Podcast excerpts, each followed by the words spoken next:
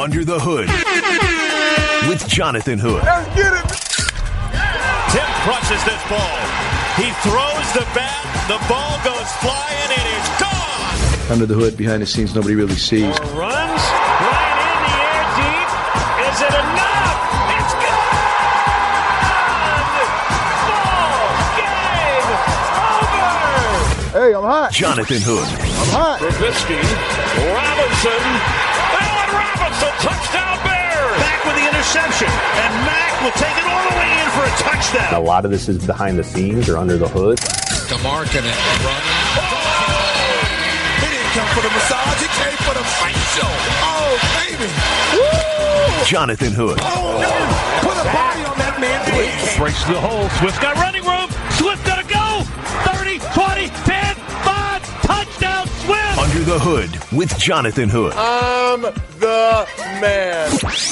Weeknights on ESPN 1000 and the ESPN app. Jeff Meller, Chris Bleck in for Jonathan Hood this evening. We've been talking a lot of football, touched upon a lot of Bears early in the show. We discussed the latest from Bourbonnais with Patrick Finley of Chicago Sun Times. We moved on to a little Ezekiel Elliott talk and the importance of the running back position in the 8 o'clock hour, along with uh, Kevin Cole of Pro Football Focus. And up now in this hour, we've got uh, Jason Wilde, who will give us the latest on the Green Bay Packers, the Bears' biggest rival, and their opener for the NFL opener, which will be taking place on Thursday night at Soldier Field. Not this Thursday night, but the Thursday night opener. Of course, this Thursday night, we will be having the Bears' first preseason game against the Carolina Panthers, in which Cam Newton will not be playing. Ron Rivera announced today. Yeah, and uh, probably neither uh, many of the Bears starters will play either. And uh, Jeff, we're about a month away from that kicker kickoff for the opener of the NFL season, and I can't wait. Uh, Bears Packers on the lakefront, it's going to be fantastic, and uh, I'm excited to see this team amped up with all the hype that we have heading into this season. Uh, it, it's almost like we haven't had something this hyped in quite some time. You know, the fact that Super Bowl aspirations are actually on the table. Usually, we're just hoping the team's competitive. Usually, we're just hoping maybe we can make the playoffs. But this year, really, the, the goal is on the table, and we know exactly what it is. Get to at least the NFC Championship game, if not advance to the Super Bowl to have a successful season. The Bears released their first depth chart today, and Wow. no real surprises. All right. David Montgomery listed as the third string running back. I think that's just a move to placate veterans. Yes. Tarik Cohen and Mike Davis. Eventually, we expect David Montgomery to probably be the featured back for the Bears. If he's not, things have gone awry. I will tell you that. you know, depth charts when it comes to running backs, as you know, as the fantasy expert here at ESPN 1000, is once we get to the regular season, all that matters is who's getting touches. Absolutely. So, so like they can list whatever they want for David Montgomery, but I think all of us Bears fans and everyone else around the National Football League all kind of have our eye on David Montgomery as ah, that's probably the rookie running back that's going to turn into a star player this football season, especially in fantasy football as well. Yeah, and we've been talking about Mitchell Trubisky and just how good he needs to be in order to make this Bears team a Super Bowl contender and hopefully winner. Kurt Warner, Hall of Fame quarterback, was on with Carmen and Jurko earlier today, and they asked him how he feels about the Bears. Well, I mean, I, I love their chances. You know, just based personnel wise. I mean, with what they did last year uh, with a, a second year quarterback, um, you know, I think we were all impressed, and you know, we're close to being able to advance after that.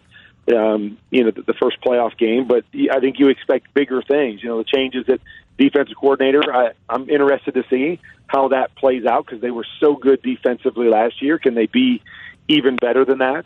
Um, and then, of course, offensively, I, I think you know the big thing is you know where does where does Mitch go? You know how good can he be? I think we saw glimpses, we saw moments. I thought Matt Nagy did a great job last year of creating big opportunities for him.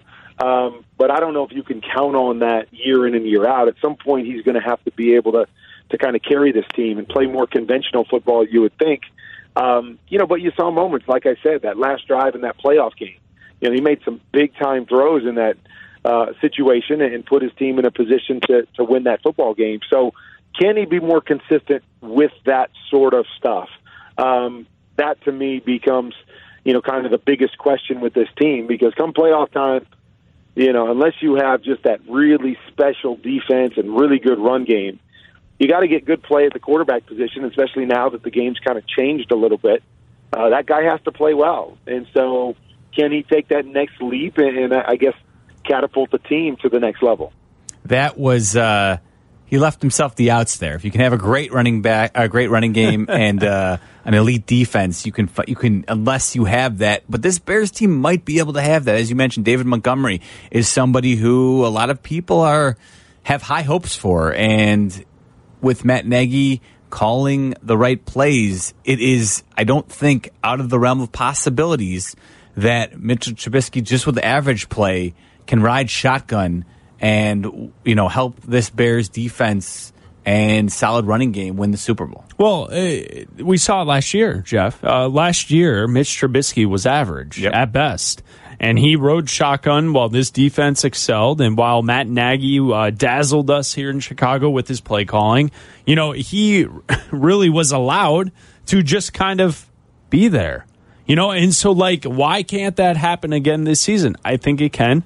And I think Trubisky will be better this season. So he doesn't have to just get through games. He can actually try and win you a game or two. So I think that's what we have to look at with this entire offense. And again, remember that this offense wasn't putting up eye popping numbers last season either. Uh, you look at offensively in DVOA, they were 20th, and yards per play last year, they were 20th. Uh, so the, there's a lot of improvement that can take place with this offense in year two of Matt Nagy's system. And that's where you see this team defensively Hopefully, the offense can pick up a little bit of the slack so the defense doesn't have so much pressure on them. Because let, us not forget, in the wild card game against the Eagles, the defense failed us in the fourth quarter. Mm-hmm. Trubisky wasn't good in the first three quarters, he was good in the fourth. Uh, the kicker was terrible. Uh, obviously, we know this. The defense also gave up some points in the fourth quarter where they could have shut down a Nick Foles and an Eagles offense and then win the football game. So, so just keep that all in perspective. That defense was great last year, but when it was the most important moment of the season, they gave up a touchdown to then lose the game. I get it. Double doink happened. I understand that.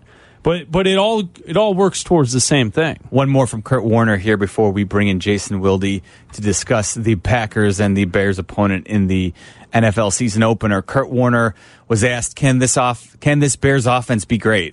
Well, I mean, I think you can, you know, but I continually say that I think the biggest mismatches uh, in football or in the passing game are athletic tight ends and backs out of the backfield that um, can catch the ball. And so obviously they have a really good back in Tarik Cohen that can do that sort of stuff. So I think he becomes a big factor in that. Um, you know, but but tight ends, you know, they're difference makers. You know, it's tough for linebackers when you have you know run fakes and play action, and they have to play that stuff, um, and then have to cover down the field with uh, big athletic tight ends. So uh, yeah, they can. I just think it, it makes it easier when you have that other dynamic. Um, you know, with those. Uh, with those kind of difference makers at tight end and running back position, that it makes it really hard on a defense to match up down in and down out. And that was Kurt Warner's thoughts on if the Bears offense can be great if they don't have somebody like Trey Burton, who has missed four consecutive practices now and has been, as Nagy has said, he's just protecting him to make sure that uh, he is healthy and ready to go in week one. Major piece of this offense. Uh, you know the way that Matt Nagy wants to spread the football around offensively, that you have to look at what's going on with this team play calling and what has happened in the past, especially with Kansas City and the Philadelphia Eagles, both running the same offense, both have tight ends that excel in those offenses. So Trey Burton is definitely needed for the Bears heading forward. All right, so everyone in Chicago is hoping that Trey Burton will be ready to go for week one one. But up in Green Bay, I think they could not care less as if Trey Burton will be on the field or not. And uh, to let us know what the latest in regards to the Packers is, Jason Wilde, who covers them for ESPN Milwaukee and Green Bay, joins us now on ESPN 1000. And I'm, and I'm told that we're actually in. He's Jason's. Ah. We're interrupting Chris as we spoke about earlier. Yes. We talked about the debut of Hard Knocks on HBO, and It is 10 minutes in, and we are interrupting Jason Wilde's viewing of it. Yeah, Jason, what's, hopefully uh, you've got the DVR on pause. What's Gruden up to there? What, what do you got? Hi. Uh, first of all, thanks for having me on, fellas. And uh, yes, uh, it is paused. Uh, I'm not going to be distracted. I would, if it was Waddle and Silvy or Carmen and Jurko, I would totally fake my way through and like continue to watch and just sort of babble. But not for you guys. Um, I haven't seen Gruden yet. I saw AB Wow. flying in a uh, air balloon, and uh, Derek Carr telling us how great AB is. So um, a strong, not so interesting start thus far. So no, happy to be happy to be joining you. So pretty formulaic, except for maybe the uh, the hot air balloon there. But uh, all right, Jason, we're all curious. I'm sure everyone in the NFL is. What is the relationship with Aaron Rodgers and Matt Lafleur like? Uh, these, uh, you know, now that you're into training camp a little bit here, what is the feedback that uh, you've found from Aaron Rodgers? I most importantly from Aaron Rodgers. Yeah, you know, it's been interesting. Um, their offense has not looked great in practice. They have they have struggled. They definitely took it on the chin today from the Texans in their joint practice. Um, they failed to get a first down in the two minute, and they failed to score a touchdown in the red zone. Those that not ideal. Um, and yet, Rodgers has been actually very upbeat about where the offense is at, how he and the veteran players are growing in confidence and understanding of it, and how much he loves the scheme. Um, he ended his availability today at his locker by basically, I asked him what he was happy with, and I'll explain why I asked him that in a second. Um, and he talked about how much he loves the scheme. The problem is he had spent a good chunk of his time with us uh, basically saying that he hates joint practices, which wouldn't be that big of a deal, except for the fact that his new head coach in the earlier in the day had said how much he loved them, and absolutely 100%, I want to do it again. In fact, I want to try and do it with two teams in the same camp. And you just know that when it's the a new head coach and Rodgers has some level of reputation from all of his frustrations with McCarthy, that people are going to pay attention. And, and sure enough, as, as you guys can see on ESPN.com from uh, ESPN Chicago's second favorite Packers writer, Rob Demovsky, you can see that that's the headline, and it should be. It it really was uh, a, an interesting dichotomy between the two's opinions, and if you're trying to build both internally and externally, perception-wise, that you're on the same page with your new head coach, and you feel good about the relationship, and you're excited, you know, making comments like he did today probably didn't help that narrative. Jason, do you feel that uh, Aaron Rodgers understands the perception of the things he says and that that will create friction going forward if things like this continue to happen? Yeah, I, I look. I think Matt Lafleur has a terrific personality. Like he's very even keeled. Uh, he is huge on communication and huge on competition. Like, and and I'm not talking like every coach is competitive, right? I mean that's who they are. But you know, he has gone out of his way to increase the competition in their building. Not only do they end practice with a competitive period every day, which they didn't do under McCarthy, but like he had a basketball hoop installed in the meeting room, and they take breaks. They had a tournament, a free throw shooting tournament, just to give guys one more venue for competing. And so Rodgers loves that about him because he's a thick competitor. Um, I think their personalities actually kind of have a really good yin and yang whereas you would always hear Rodgers talk about how he and McCarthy were both alphas. Um, I don't think that's the case. So I really do think Rodgers uh, is reinvigorated and excited and likes Matt LaFleur. Um, I don't know. I'm sure he knew what LaFleur had said earlier in the day. Uh, yeah, that's the thing. Like, you know, no offense to the Mike Florios of the world or Colin Cowherd or all, you know, Skip Bayless. There's a lot of folks that when Rodgers gives them ammunition, they use all of it to, to criticize him, and, and he definitely gave them some again today. So, Jason, uh, how has the experience been with Matt LaFleur, and how do you think he's handling his first year as head coach, especially when you had such a, a long run covering Mike McCarthy, just what the difference is like between the two in your experience? Yeah, you know, it's, it's so. How old are you guys? So I'm 38 and Bleck 34. Okay, so I'm I'm 47. Uh, this is my 24th year covering the team, um, and I've covered Holmgren, Ray Rhodes for one year, Mike Sherman, and Mike McCarthy, which is crazy when you've covered a team that long that there's only been four coaches. Um, McCarthy coached for 13 years. Now, uh, were there people that were frustrated with him long before he was let go last December? Yes. Um, should he maybe have they maybe they moved on from him earlier? You can make that argument.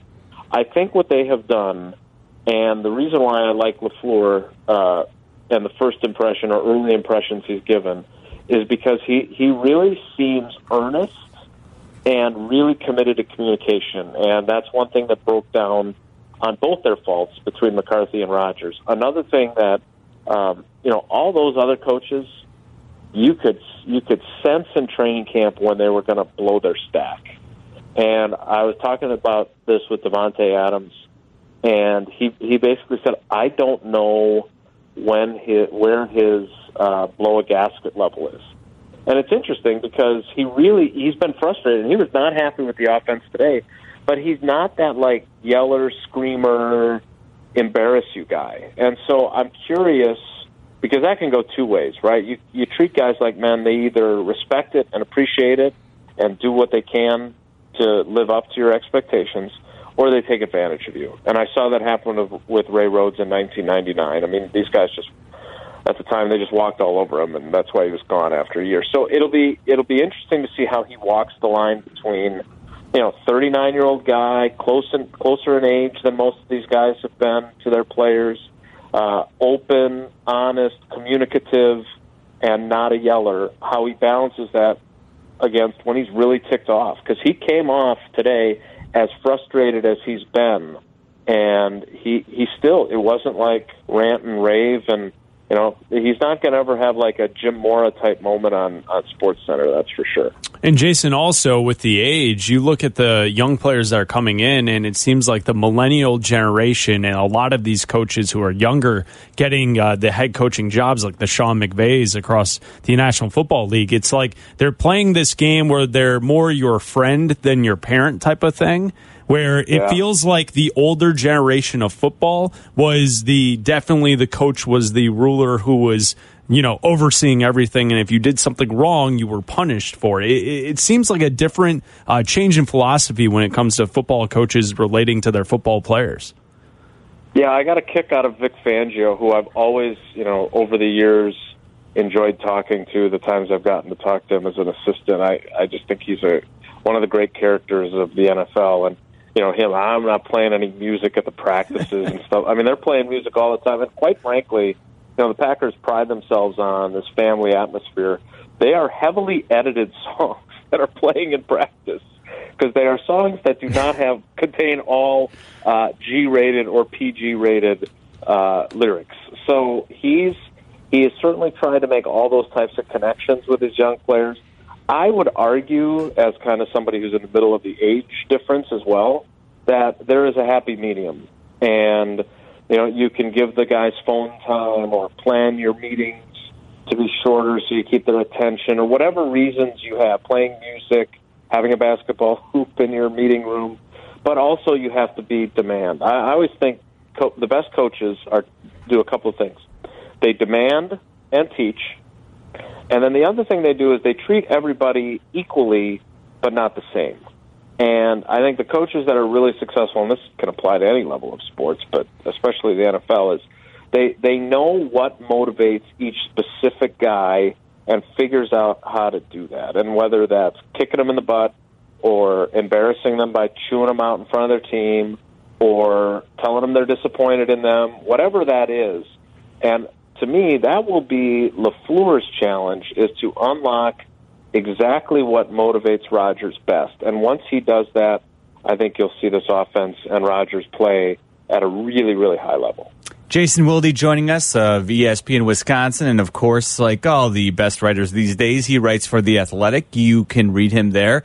And he had an interesting piece today in regards to some advice that Brett Favre gave, gave to Aaron Rodgers. And Jason, I mean, give us a little. I mean, I, I mean, I don't know. I'm sure everybody who follows sports closely knows that Aaron Rodgers and Brett Favre didn't start off on on the greatest of terms, but uh, you, your whole piece talks about uh, how they've become more than just friends these days. Yeah, it's funny. I, I we had Charles Woodson on our show the other day, and he's like, "How the hell did this happen?" Uh, I used to be friends with both of them, and now they're friends with each other. Like they were enemies. But uh, I think one of the things that it is, frankly, is that Rodgers is following, as I mentioned in the piece, he's really followed the Favre career arc. Like he's now kind of he's the older guy in the locker room. He's done he did a lot. He's done a lot of things intentionally not the same as Favre. Like Favre dressed in a separate locker room, and he was detached from the team. And from a player to player perspective, I think Rodgers does, despite some of his frustrations that he shows on the field toward receivers. I think he does a really good job in the locker room with relating with guys and connecting with them. But as he's seen most of his best friends retire today, they celebrate Jordy Nelson's career. And he he does. He did the same thing that Favre did late in history. He looks around and goes, Where the hell did everybody go? Where are all my guys?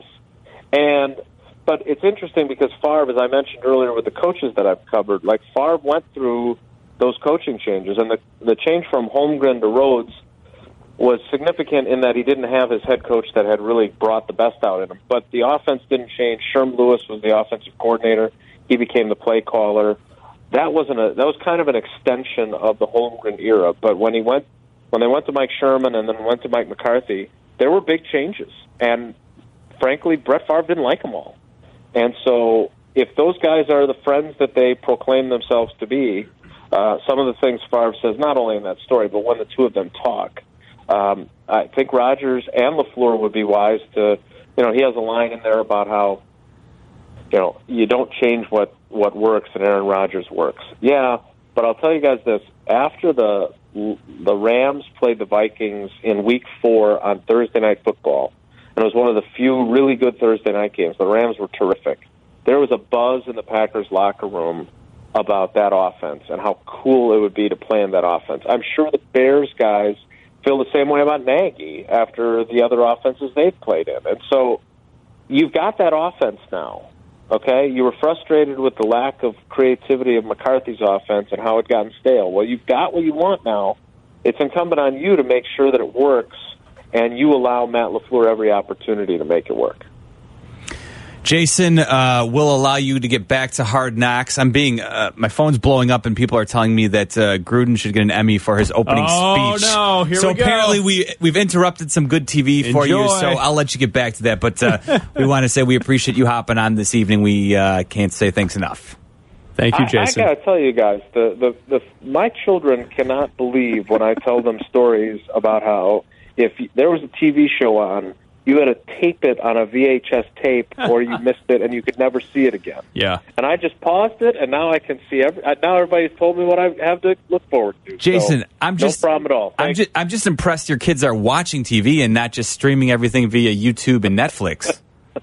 Just PBS Kids. That's Oh, all we're there you allowed go. in our house. Perfect. all right, guys. Take care. Be good. All Thank right, you, Jason Jason. Wilde of ESPN Wisconsin and the Athletic joining us there. Uh, Oh, so big speech from Gruden. huh? apparently, Oh, wow, great must see TV. for the cameras. Yeah. No, I'm sure he had no idea that they were rolling. No, I mean th- this is why uh, this this whole thing is just such a joke. Get ready for a full dose This of Hard all- Knocks breakdown tomorrow. No, pass, hard pass on that, and, and but also hard pass on thinking the Raiders will be successful with Gruden at the helm. Listen, he's not. Uh, th- this is not going to be great for them. Hundred million dollar man. You don't Li- think? listen, uh, he, uh, th- you know it all in the clip that they released, right? The clip that they released, he was referencing a bunch of bowl games, right? He was talking about nightmares. He wants to be a nightmare guy, and it's not about dreams. People have dreams, and you have to take their dreams. That was the nonsense he was spewing, right? In the little clip promoting the program. And he's talking about the bowl games. Yeah, he's listing off bowl games that haven't existed in 20 years. Like, this guy's going to motivate guys in their 24, 25, 26 years, pro players in the NFL. They really care what Jon Gruden's saying to them. Good luck to you. Glad I'm not a Ra- Raiders fan. And thank you for Khalil Mack, sir. yes, That was uh, brilliant. Thank you for Khalil Mack, and thank you for not trading him to the Green Bay Packers. Well, yes. I mean, I, it's just, you. do you think that Gruden's going to work out? This No. 10 year deal of this nonsense? No, not at all. Okay, Not well, at over under. all. Will he get past five and a half years as their football you know, coach? I think he will because of the contract. I think they will feel What year in that deal do they move into their new stadium in Vegas? Because that's what this is all oh, about. Oh, about. no doubt. Yes. I, I this think is create promotion, promote the brand, get people to buy season tickets in Vegas. That's what this is. this is year two. I think they'll move in in year four. What's a bigger clown show, that or what's happening at Wrig- Wrigley tonight? Hmm. Because not only do we have positional pitchers pitching, uh, and Lester was terrible, but also Kyle Schwarber is catching now, which you know of all things that could go wrong tonight. God forbid he gets hurt in some random play catching. Chris, I don't know if you know, but Kyle Schwarber was drafted as a catcher. No, I know that. He hasn't caught in quite some time. No. It's been a while. It's Okay, been- so we're a- just we're just throwing guys out there to be catchers now. It's been a minute. That's Well, a look- smart move? Look, he told Joe. No, I know he was he ready to him. be the emer- emergency catcher. He told him that the other I day. say a lot of things too. I don't get everything I say. Just because you say that, uh, go play in the outfield and hit some home runs, Schwarber. Don't be a catcher.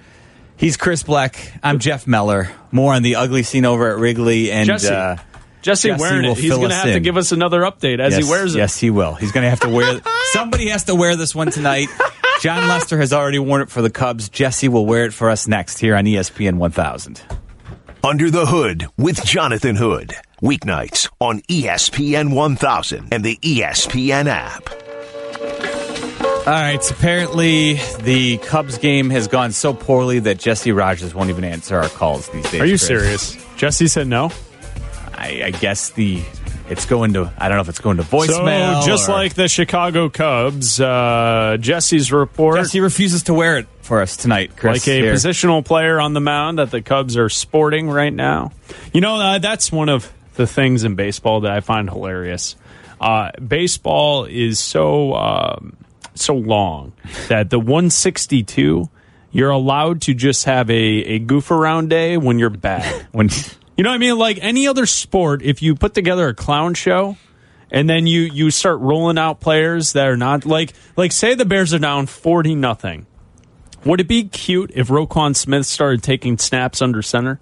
No, people would be mad. But in baseball, it's all fun and games and lollipops.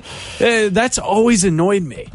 like, uh, why are you having a positional player and you know it's going to lead Sports Center? You know Scott Van Pelt's going to talk about it. Look, Taylor Davis out there pitching on the mound. thrown to Oh, Kyle Schwarber, who hasn't hilarious. four years. That's great.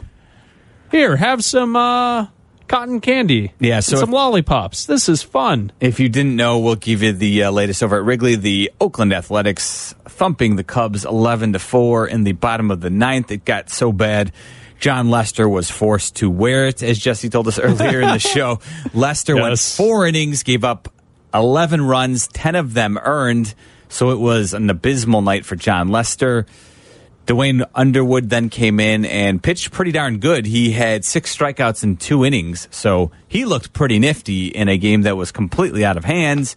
And as Chris pointed out, Taylor Davis made an appearance on the mound, and uh, Kyle Schwarber became the catcher when Taylor Davis went to the mound because Victor Caratini had uh, he remained in the game when there was a play at the plate early in the game. Matt Chapman actually slid into home plate, and in the process, like I don't know if he spiked Victor Caratini's forearm, but he definitely, you know, hit it with some force. Yeah. Uh, as the play at the plate was made, and so Caratini, while he stayed in the game, eventually was removed where when uh, Taylor Davis took over. So So that's also something to watch here. Remember, with Contreras down on the injured list and what you have, you don't have a lot of depth at that position. So if Caratini has to go on the injured list at some point here because of what took place tonight, that's going to be a major problem going forward. And that's why I'm not happy that I get it. That he he's your third emergency catcher, Schwarber, but uh, let's not do that. You kind of need It- his stick, right? I you just need found his it, bat. Well, it was odd because they moved Taylor Davis From catcher catcher to to go pitch, pitch, yeah. and then moved Schwarber.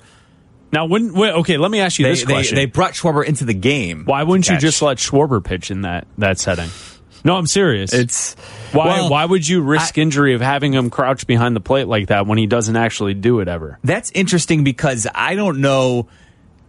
you know, what the protocol is in a clubhouse when the manager wants to go to a position player. I don't know what proper protocol is. Does Joe kind of just call around the club? Because hey, who wants to be the joke who, tonight? Hey, who kind of in who, some who ways wants to be the clown?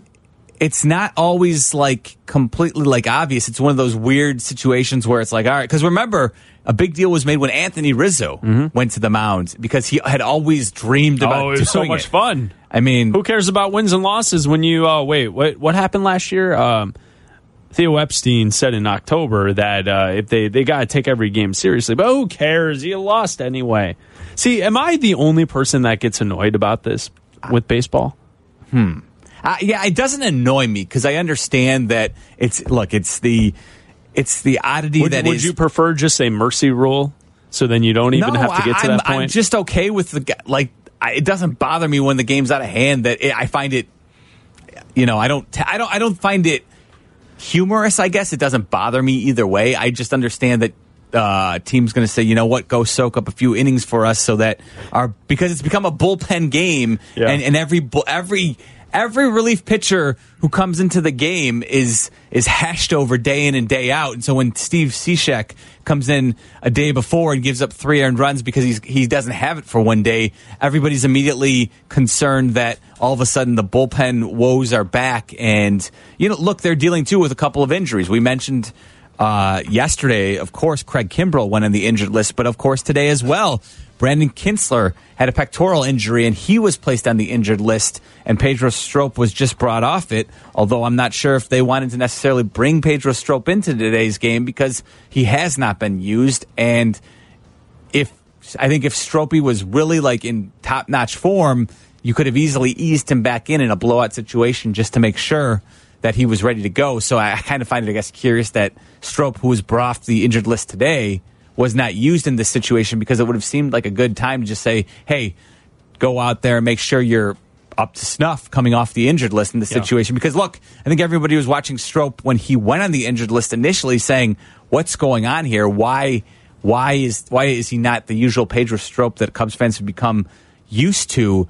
And you were saying, well, he is he injured? What's the deal here? And then he does go on the injured list, but only stays for ten days and is back before you know it. So I'm curious every day when I watch what's going on in this Cubs bullpen these days. Here's my other question with the the blowout games where you decide to just give up and Mhm. put a positional pitcher, a positional player to go pitch. Why not offensively just bunt until the game's over? The opposition, you mean? No, like if, if you're losing and Mhm. you've already Oh. given up and you're rolling out Just- a positional player to, to be a mockery Just of give the up the game, outs? why not just lay down the bat, give three bunts, move on with your day? You know why? Counting stats. Well, I Baseball as, players- as we're witnessing right now, is Nick Castellanos uh, just a double off the wall, and like his league, like- his league like, leading 40 second double, I the- believe. the Cubs are trying to put together what they're they're down by Rally caps. seven right now. Upside Chris down Bryant's hats, taking hacks. Uh, I, I'm just saying it, it- things I think about. Uh, can I ask you about this? Uh, did you see this news in the NBA today? Uh, the NCAA has issued rules for agents. And so this is on ESPN.com. The NCAA has issued a memo to agents on Monday outlining a new certification requirement to represent players testing NBA draft waters. In the memo obtained by ESPN, the NCAA outlined new criteria for agents. Here they are a bachelor's degree, NBA PA certification that's at least three consecutive years, professional liability insurance, and completion of an in person exam taken at the NCAA office in downtown Indianapolis in early November.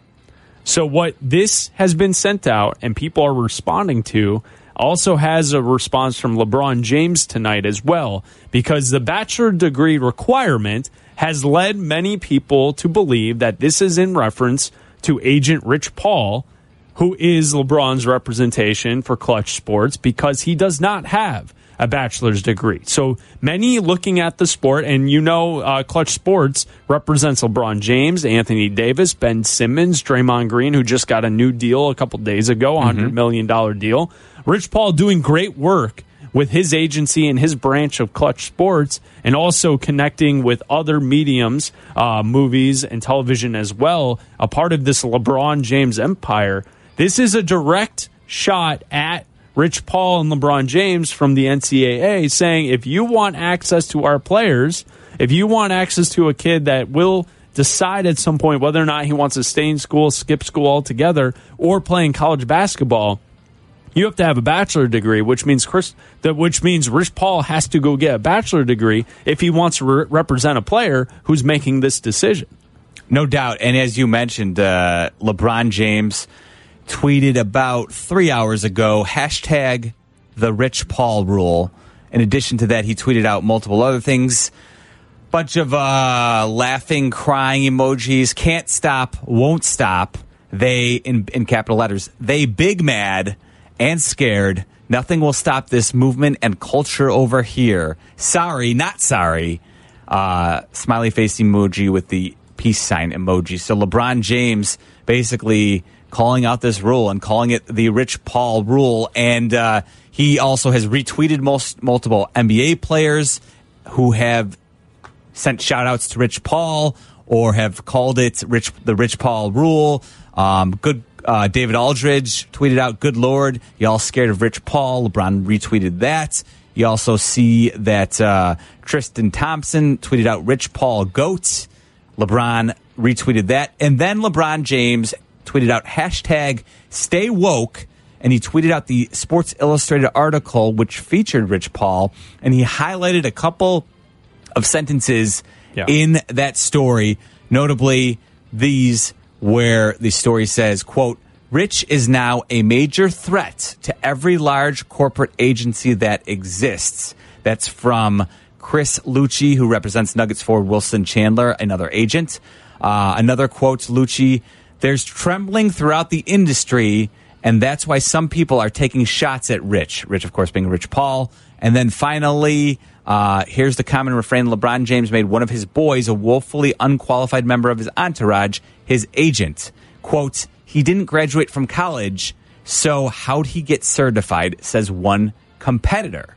So there you go. A bunch of uh, the competition not quite happy with Rich Paul, and um, perhaps they they uh, im- they they use their influence with the NCAA to create the Rich Paul rule. Now, and um, to add to this, and you might say, well, Draymond, Anthony Davis, LeBron, they're all established stars who are being uh, represented by Clutch Sports. Why is the NCAA so worried about this? Because many of those individuals may in the future not even go to college. They'll just go straight to the NBA. The thing to point out from last year, this draft that took place this summer, uh, there was a player, Darius Bazley, who was drafted by the Portland Yep. Trailblazers. Darius Blasey was a top point guard prospect, and he decided not to go to school. Instead, he signed with Clutch Sports as his agency, and he took an internship. Yep. And for that internship, he was paid money to be an intern for a year and then wait it out and to practice and get ready for the NBA draft. And he was drafted in the first round of this draft by the Portland Trailblazers, thus creating a new avenue for a player to not go to college, but also wait out the one and done rule Yep. that the NBA has in place so players can't jump directly from high school to the NBA and and find an alternative way to get to the league and Rich Paul is the one who orchestrated this and allowed this player Darius Bazley to not only get paid for a year of training and getting ready for the draft but also getting drafted and then also signing a contract with New Balance when he got to the league for a shoe deal. Yes. Which, you know, and, And wait, did you? If I'm not mistaken, what was the the the salary that Blaisley received for the year as an intern? what is it? Do you have it in front of you? It was a one million dollar internship, yeah.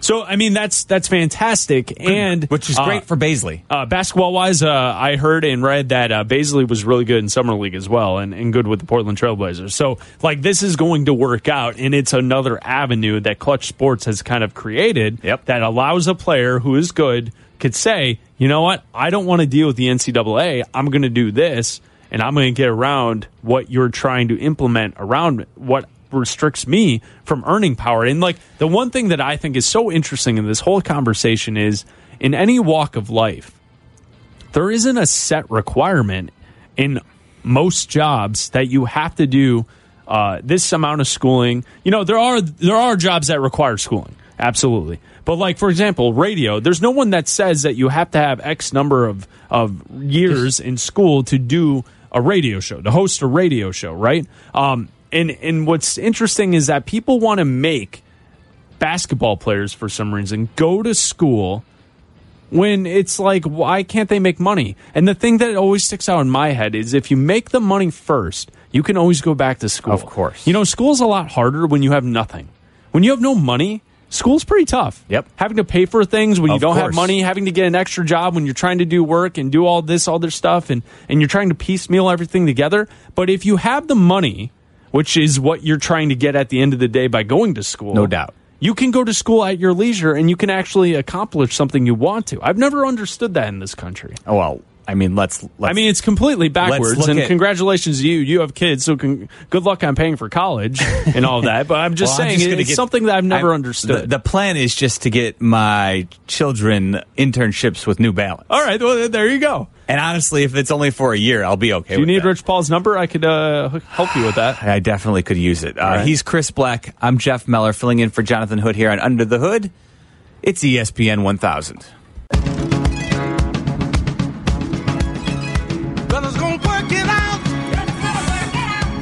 Under the Hood here on ESPN 1000. I'm Jeff Meller along with Chris Bleck filling in for Hoodie this evening. If you uh, want to interact with us on Twitter, I'm at Jeff underscore Meller. Chris is at Chris Bleck. Chris, the Cubs game has go- the clown show has ended on the north side. The Oakland Athletics they win eleven to four tonight, and the story is Jon Lester. Four innings pitched, ten hits, eleven runs, ten earned. He walked three batters tonight, six strikeouts. He gave up two home runs. He threw ninety four pitches. His ERA is now at four point four six, but he was bad from the start. Uh, the A's jumped them early. They scored a bunch of runs in the second inning. Uh, they scored eight runs in the second inning, and then they p- added more in the uh, fourth as well as they get to 11. And the Cubs uh, had some position players pitching. You had a, a Tyler Davis in there uh, hurling for the Chicago Cubs. He gave you one inning of work, gave up three hits, but no runs on his 12 pitches. Uh, so there you go. You have a positional player on the mound. It's And- all fun and uh, nothing matters because it's baseball. And forgive me if I missed it, but uh, Taylor Davis was tossing to Kyle Schwarber, who got a little bit of uh, Yeah, game part action as a catcher. Yeah, it's part of the which- expression, yes. Which uh, Chris was thoroughly amused by. Well, I mean, listen, you don't want Schwarber to get hurt, No, I- so I, I don't want him going out and having to catch a catcher. you know I- what I'm saying? think- like, no, no, use think- someone else. I think that's the point. Is look, if your emergency pitcher is Taylor Davis, who right now is your backup catcher, which then thrusts Kyle Schwarber into the catching element, that's probably not what you want. What's David Bo- Bote doing besides hitting 240? Can The, we get uh, him out there? Can he hurl for you? The Cubs fall to 61 and 52 now, All right. two games up on the Cardinals. Thanks to our boy Sean Davis for producing this mess. He's Chris Bleck. I'm Jeff Meller. Thanks for listening, folks. This is E ESPN 1000 Jonathan Hood I'm so hood. on ESPN 1000.